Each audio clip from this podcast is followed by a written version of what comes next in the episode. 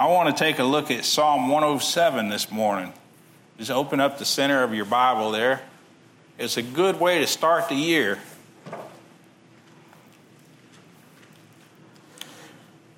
The song talks about, or the song, well, psalm, song, it talks about praise and it talks about thanks. And it would make a good Thanksgiving sermon. But this is the one the Lord laid on my heart for today and from a little different angle than just Thanksgiving.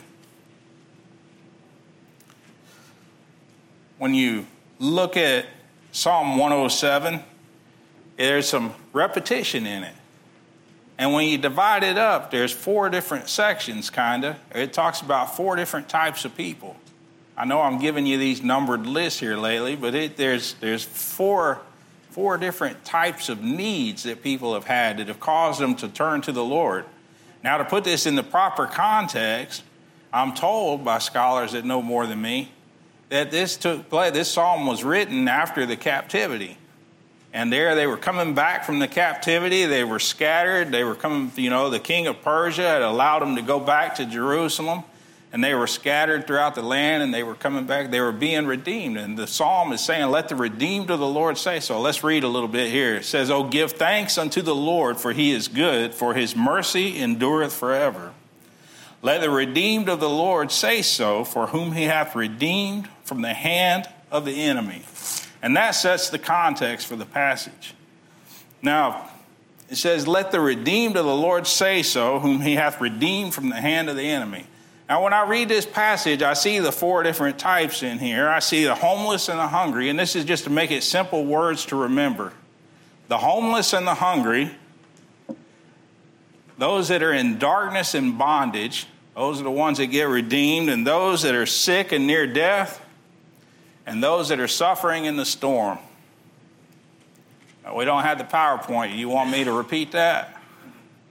I know y'all like to take notes, and I'm glad I like to see that.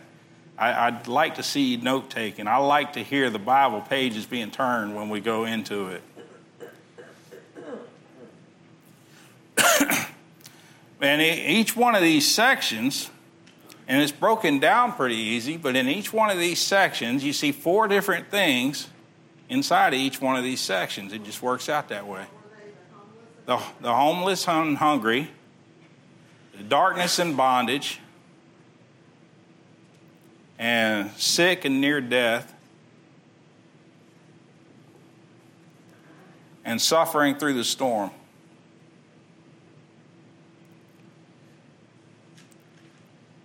Now, obviously, this isn't all the situations that people find themselves into that make them turn to the Lord, but we're just going to look at these today and uh, focus on them. My favorite part is at the end because it talks about going to sea. But he says, Verse number two. Well, let's pray. Let's start with a word of prayer. Amen. Oh, give thanks unto the Lord, for he is good, for his mercy endureth forever.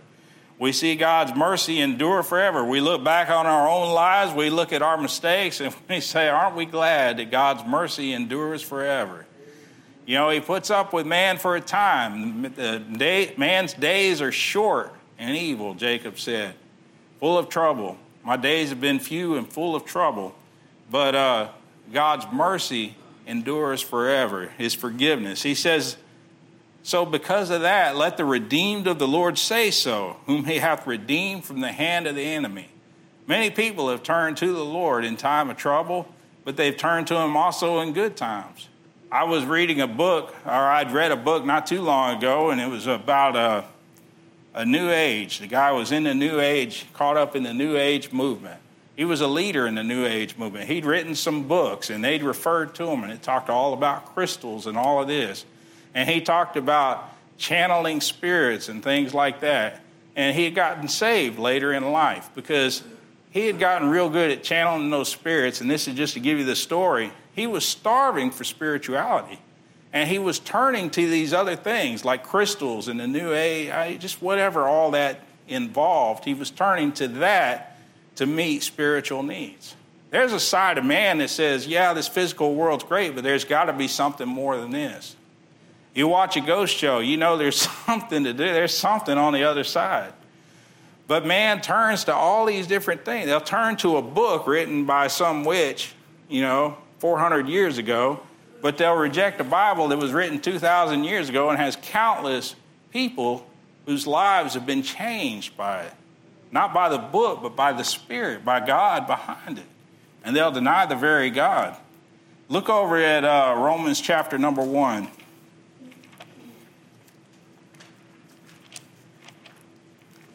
Romans chapter number one.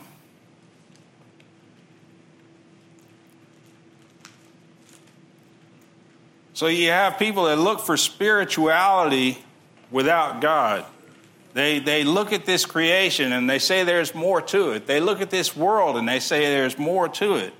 And over in Romans chapter 1, verse number, uh, verse number 17, for therein is the righteousness of God from faith to faith, that is, as it is written, the just shall live by faith. Verse number 18, for the wrath of God is revealed from heaven against all ungodliness and unrighteousness of men who hold the truth in unrighteousness.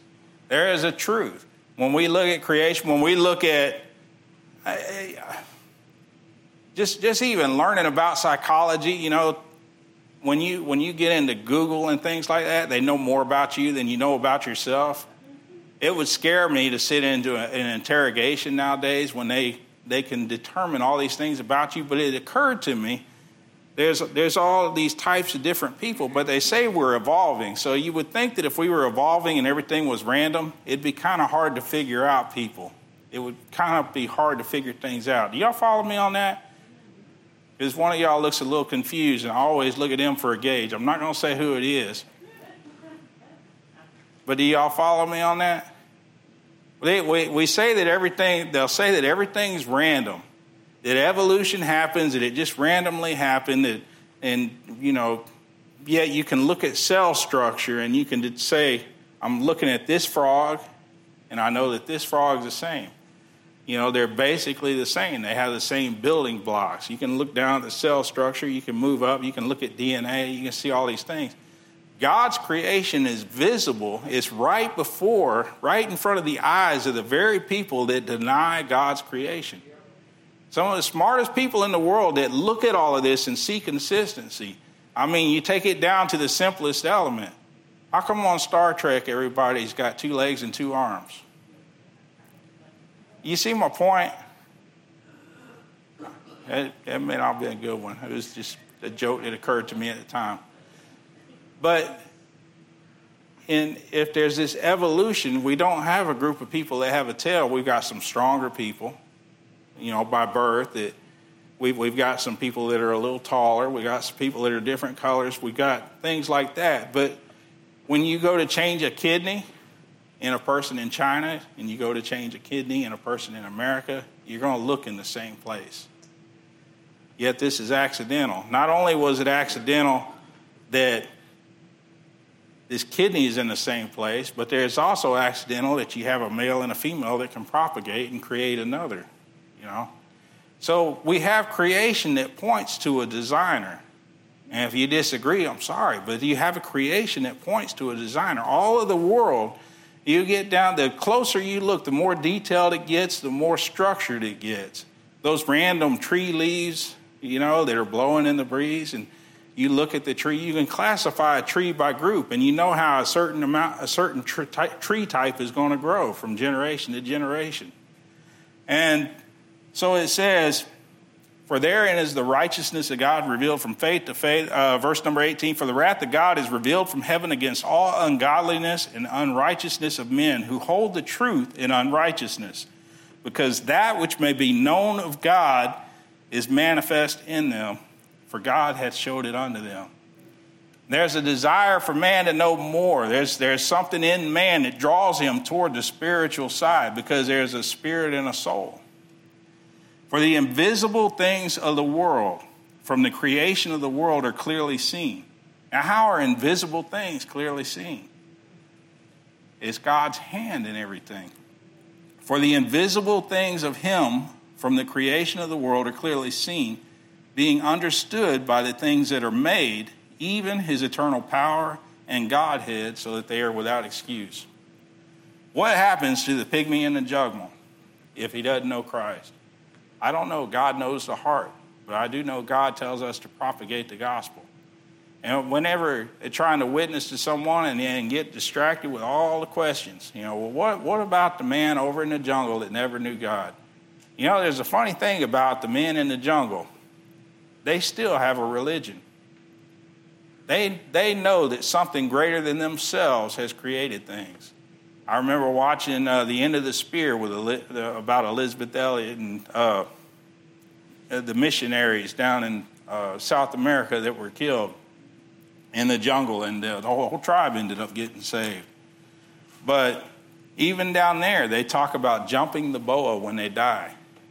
Even for them, it wasn't just you're dead, you're out of here. There was a task to be done when you died, you know, the jumping the boa. You had to have your spear with you. In Egypt, they had their gods. They, they would bury, uh, you know, when they buried each other, they, they gave them all the things for the afterlife. It's within man to know there is something more than just this physical world that we see, hear, feel, and touch. And he says, For the invisible things of him from the creation of the world are clearly seen, being understood by the things that are made, even his eternal power and Godhead, so that they are without excuse. Look at verse 21 because that when they knew God, they glorified him not as God, neither were thankful, but became vain in their imaginations, and their foolish heart was darkened. A vain imagination is thinking about things that are useless, thinking about things that are worthless. We, we invest so much. When uh, I, will never forget a friend of mine that got saved, he was telling me he was talking to his new pastor, and the pastor asked him, Well, what was it like before? And he said, Well, you know, and he, he made pretty good money. He was a single guy, you know, and he was, he was a, a next to the plant manager in our plant, so he had pretty good money. But he said, You know, I was always buying something or I was always looking for something to kind of fill it. You know, and it's a bad way to evangelize saying you got a God sized hole in you that only God can fill, but there is a desire in man to, to have more. We have, we have youth across America that attach themselves to a movement, whether it's, uh, whether it's Save the Planet or whether it's Save or Anarchy, or, they attach themselves to something because they want to be a part of something bigger. You know, there's something in them because they, when they knew God, they glorified Him not as God, neither were thankful in their imagination, but became neither were thankful, but became vain in their imaginations, and their foolish heart was darkened when you begin to, when you look at everything, and uh, I'm giving you all kinds of, I'm just giving you what I get.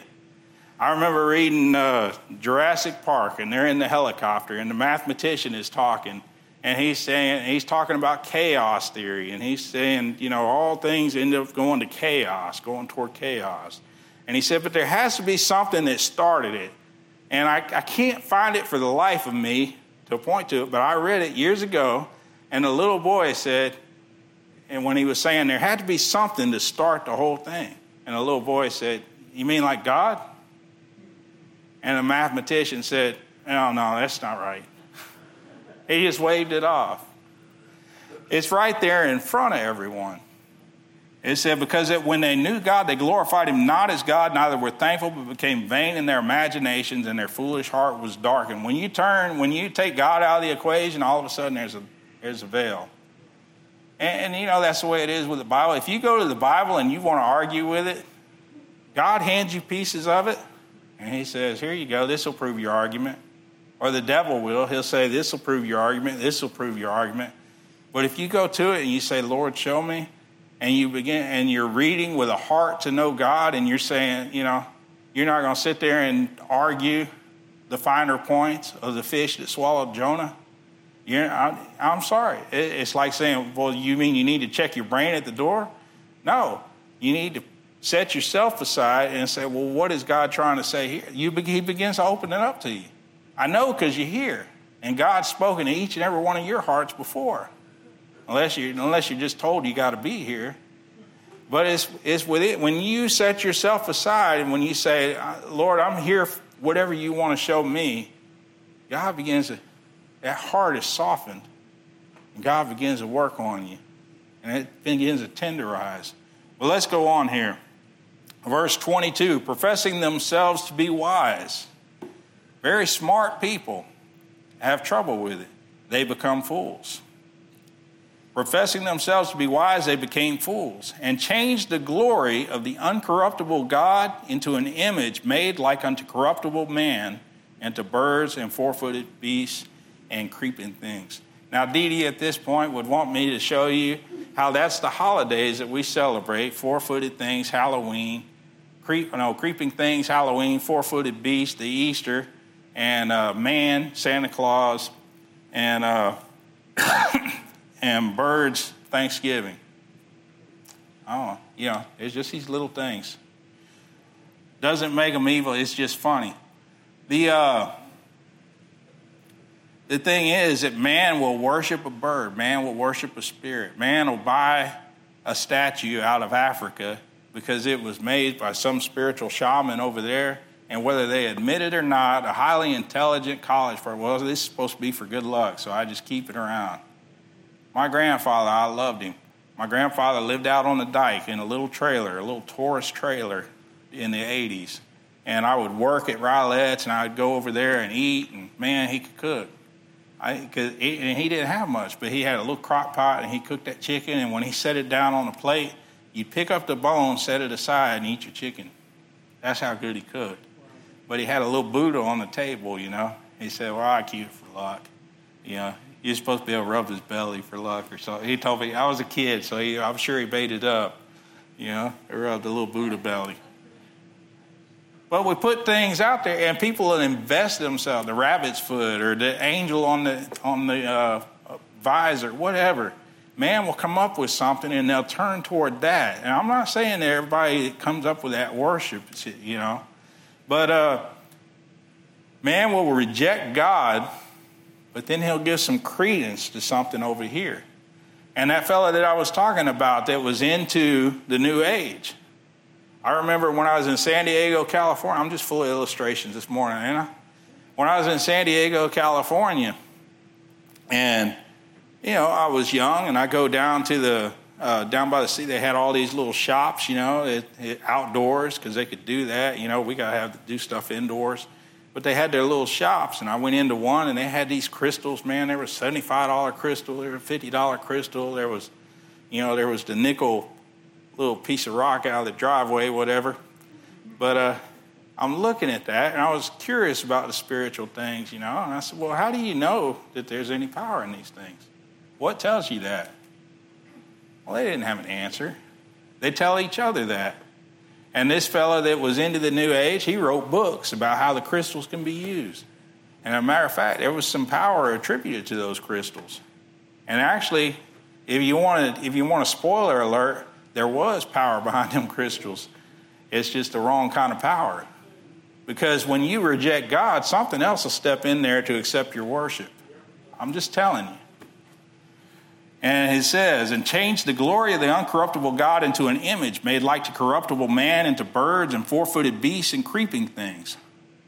And look what happens when they do that. When they reject God, wherefore God also gave them up to uncleanness through the lust of their own hearts to dishonor their own bodies between themselves.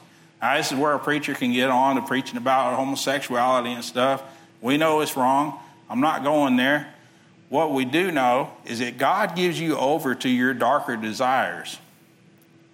He will turn you over. And it says, who verse 25, who changed the truth of God into a lie and worshiped and served the creature more than the creator, who is blessed forever. Amen. Worship and serve the creature more than the creator. Began to lift up a man. You know, the Egyptians, they worshiped cats. Over in India, they worshiped a cow. You know, India could have more meat going on than Texas, but they starve while the cows walk around and are worshiped. They starve while the, while the food's just, you know, I, it's hard for a Texan to imagine a T-bone steak just walking around while you're hungry. But they do that. They turn themselves, they worship that cow, and God gives them over to it and all that goes with it. Wherefore, God also gave them up to uncleanness, through, uh, verse number 25 again, who changed the truth of God into a lie and worshiped and served the creature more than the creator, who is blessed forever. Verse 26, look what happens. For this cause God gave them up unto vile affections.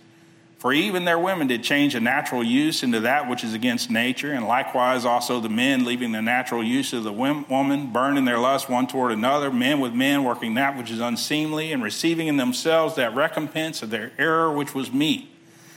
And even as they did not like to retain God, this is a verse I'm getting to, verse 28. And even as they did not like to retain God in their knowledge, God gave them over to a reprobate mind to do those things which are not convenient.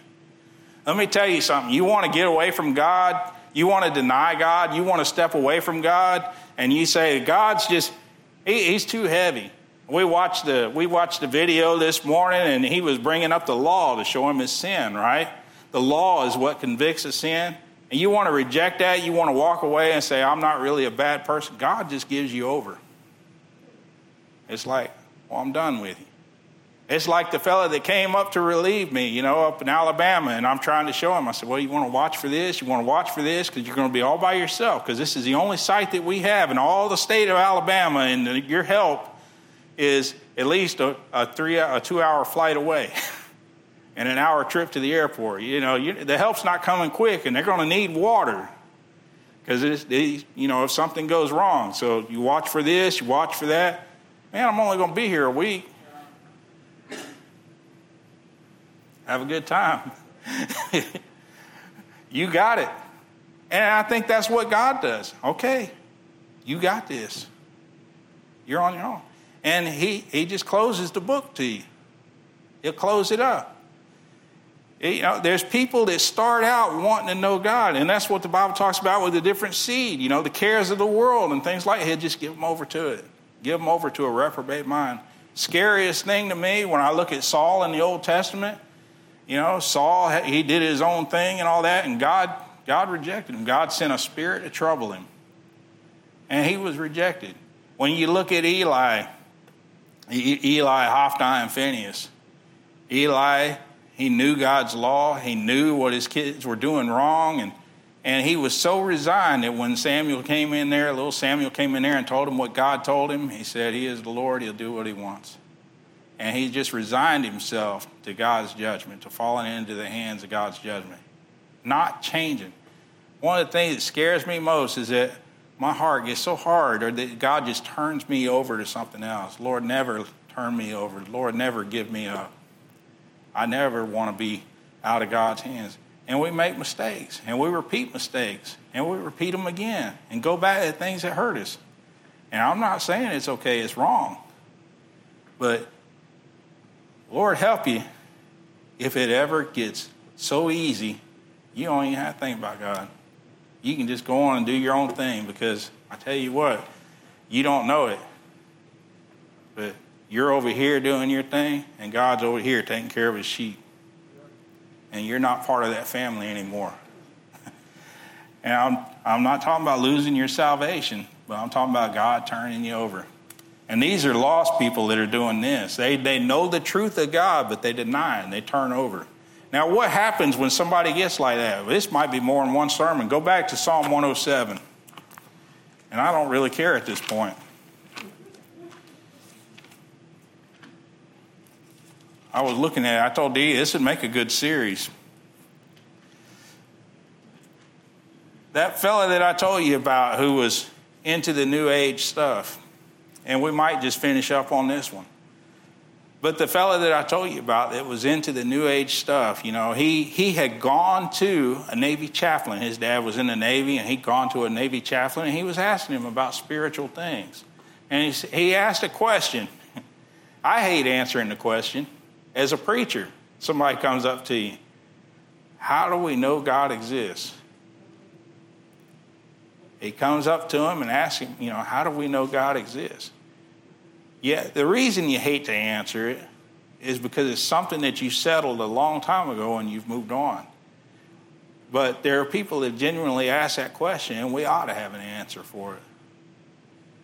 And it's, a, it's not an easy one to answer. It's one that you settled, it's one that you settled in your heart because you're talking about an invisible God. The only thing I know to do is point you to the creation. Tell me.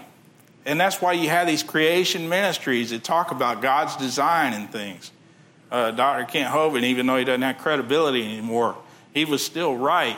When we see all these different elements that are that are laid out, when you you can break down, he said all these different parts that are kind of the same from they show a common designer. You take a part of pocket watch over here, and you take a part of pocket watch over here, and you see similarities between them. They were they were put there by the same designer. God designed His creation. So, I mean, that's one answer. It doesn't always satisfy somebody. But what the Navy chaplain did, that didn't help. Because the Navy chaplain just looked annoyed at getting that question. And he said, Well, you're too young. We'll just, we'll talk about when you're older. No, don't ever do that to somebody. Help them. When they come asking you, they really want to know. And if you don't know, point them to a ministry that spends all their time coming up with answers for that. Not just coming up, but pointing to answers for that. Not just making stuff up. But be, you know, point them to the right direction.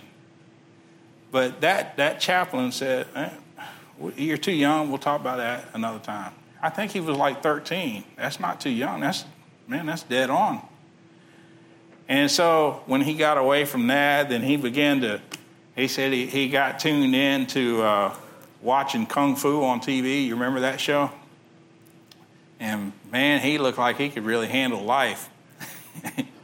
I mean, anybody who can pick up a whole pot of flaming coals every show, coals, a pot of flaming coals every show and walk out the door with it. I mean, that guy, you know, he's in control. Nobody could whoop him. So he began to study Middle Eastern and, and Eastern religions and things like that and mysticism, and he got into the New Age movement. But you know, people that are looking,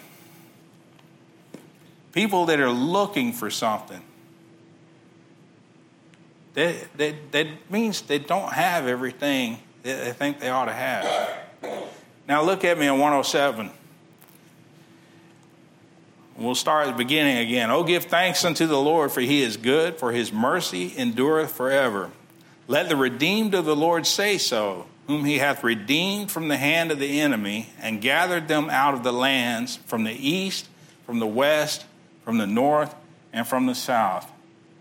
Now we could go all into how the Jews were returning to the land from the north, the east, the west, and the south because they were scattered, but spiritually, there's people all over this world it says, And gathered them out of the lands from the east, from the west, from the north, and from the south. They wandered in the wilderness in a solitary way. They found no city to dwell in. Hungry and thirsty, their soul fainted in them. Then they cried unto the Lord in their trouble, and he delivered them out of their distresses, and he led them forth by the right way, that they might go to a city of habitation. And then the praise so you have the predicament, which is that they're wandering in the wilderness in a solitary way. They found no city to dwell in. They were hungry and thirsty, and their soul fainted in them. That's their predicament. There's a spiritual hunger inside people. They desire to know the Lord. They desire and they, they want to know, they would like to be drawn to the God of creation. Amen. But they get drawn away to other things that are more visible, things that they can attach themselves to. Well, yeah, I mean, this is on TV. I can watch this on TV. I can learn more about this. And man, this is cool. Look what he can do because of this right here, right now. We look for a better city. We're strangers in a strange land, essentially. Well, we're strangers looking for a city not built with hands. We look toward the heavens we also have a God that works in the here and now, but you know what? if you want God to work in your life, you're going to have to clean up. It's just plain and simple. God is a God of forgiveness. But if you're the child that's going out all the time in the mud puddle and you're spending all your time cleaning up, you're not the child that gets to go to the mall with mama. I don't know how else to, I don't know how else to make it simple. But what I'm saying, you won't get to get out. That, you won't get to get off the porch. When, when Paul talks about cleaning up, when Paul talks about walking right, when he talks about putting his body under subjection, he you put your body on it. God doesn't have to spend time cleaning you up. You don't have to spend time forgiveness and regretting. You just begin walking with the Lord. And he begins to open doors. And I don't mean toward wealth. I'm not talking about how you can get wealthy and, and wealth, wealth your, your life will just be so much better. And you go to the parking lot up at the Walmart and I, I pull around the corner and there's an open spot right there by the front door. No. Matter of fact, in the Christian life, a lot of times some jerk will probably pull right in front of you and get it, and you're going to have to say, Lord, help me. Lord, help me not cuss him out. But if you want to walk with the Lord, it's going to be some things you're going to have to do. I used to get up. I used to get upset, and I still would if I was getting beat up all the time in church about sin. Uh, about well, you know, they they ain't dressed down at the beach, or they're not this, or you know, the the homosexuals. Well, and, and I don't disagree with all that. My goodness, I'm here in church. I'm not at the beach.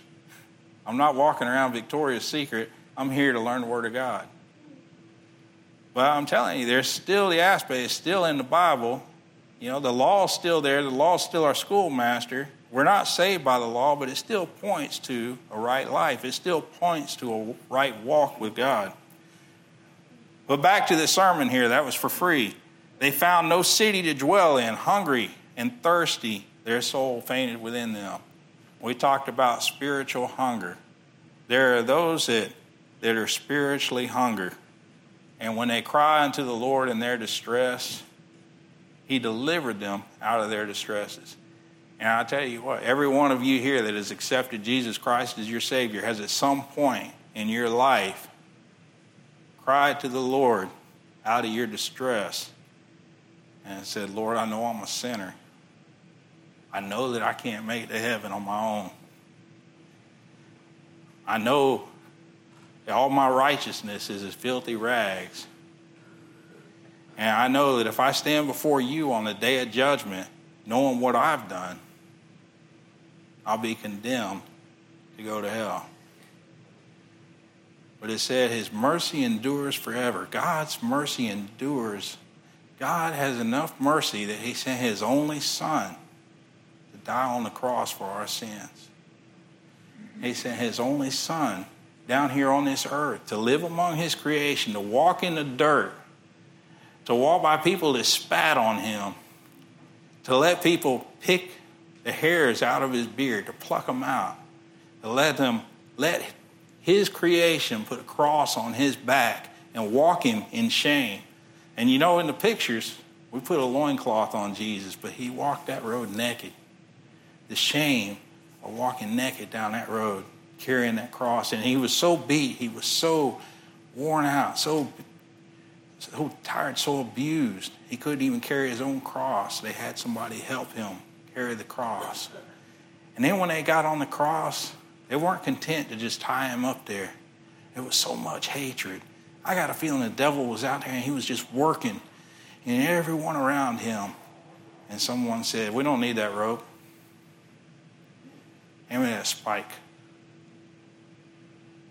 God mercy, merciful enough, saying, I know that Charlie, I know that Gay, I know that Keith, I know they can't make it to heaven on their own. They can't walk in my clean house with those filthy feet. But I'm going to send my son to be an atonement for their sin. And he died on the cross. He shed his own blood. God painted that picture all throughout the Old Testament was sacrifice after sacrifice. Every time a lamb was taken up there and it was killed, an innocent lamb that didn't do anything to anyone, and it was killed for the sins of that family, for the sins of that person. His blood was shed, and he died there on the altar for the sins of that person. God sent his own son to be that lamb. John the Baptist said, Behold the Lamb of God that taketh away the sin of the world.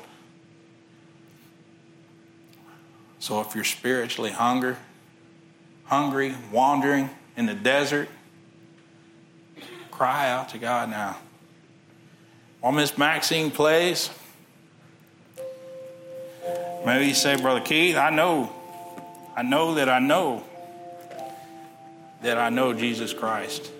I've accepted him as my Savior. As y'all stand today,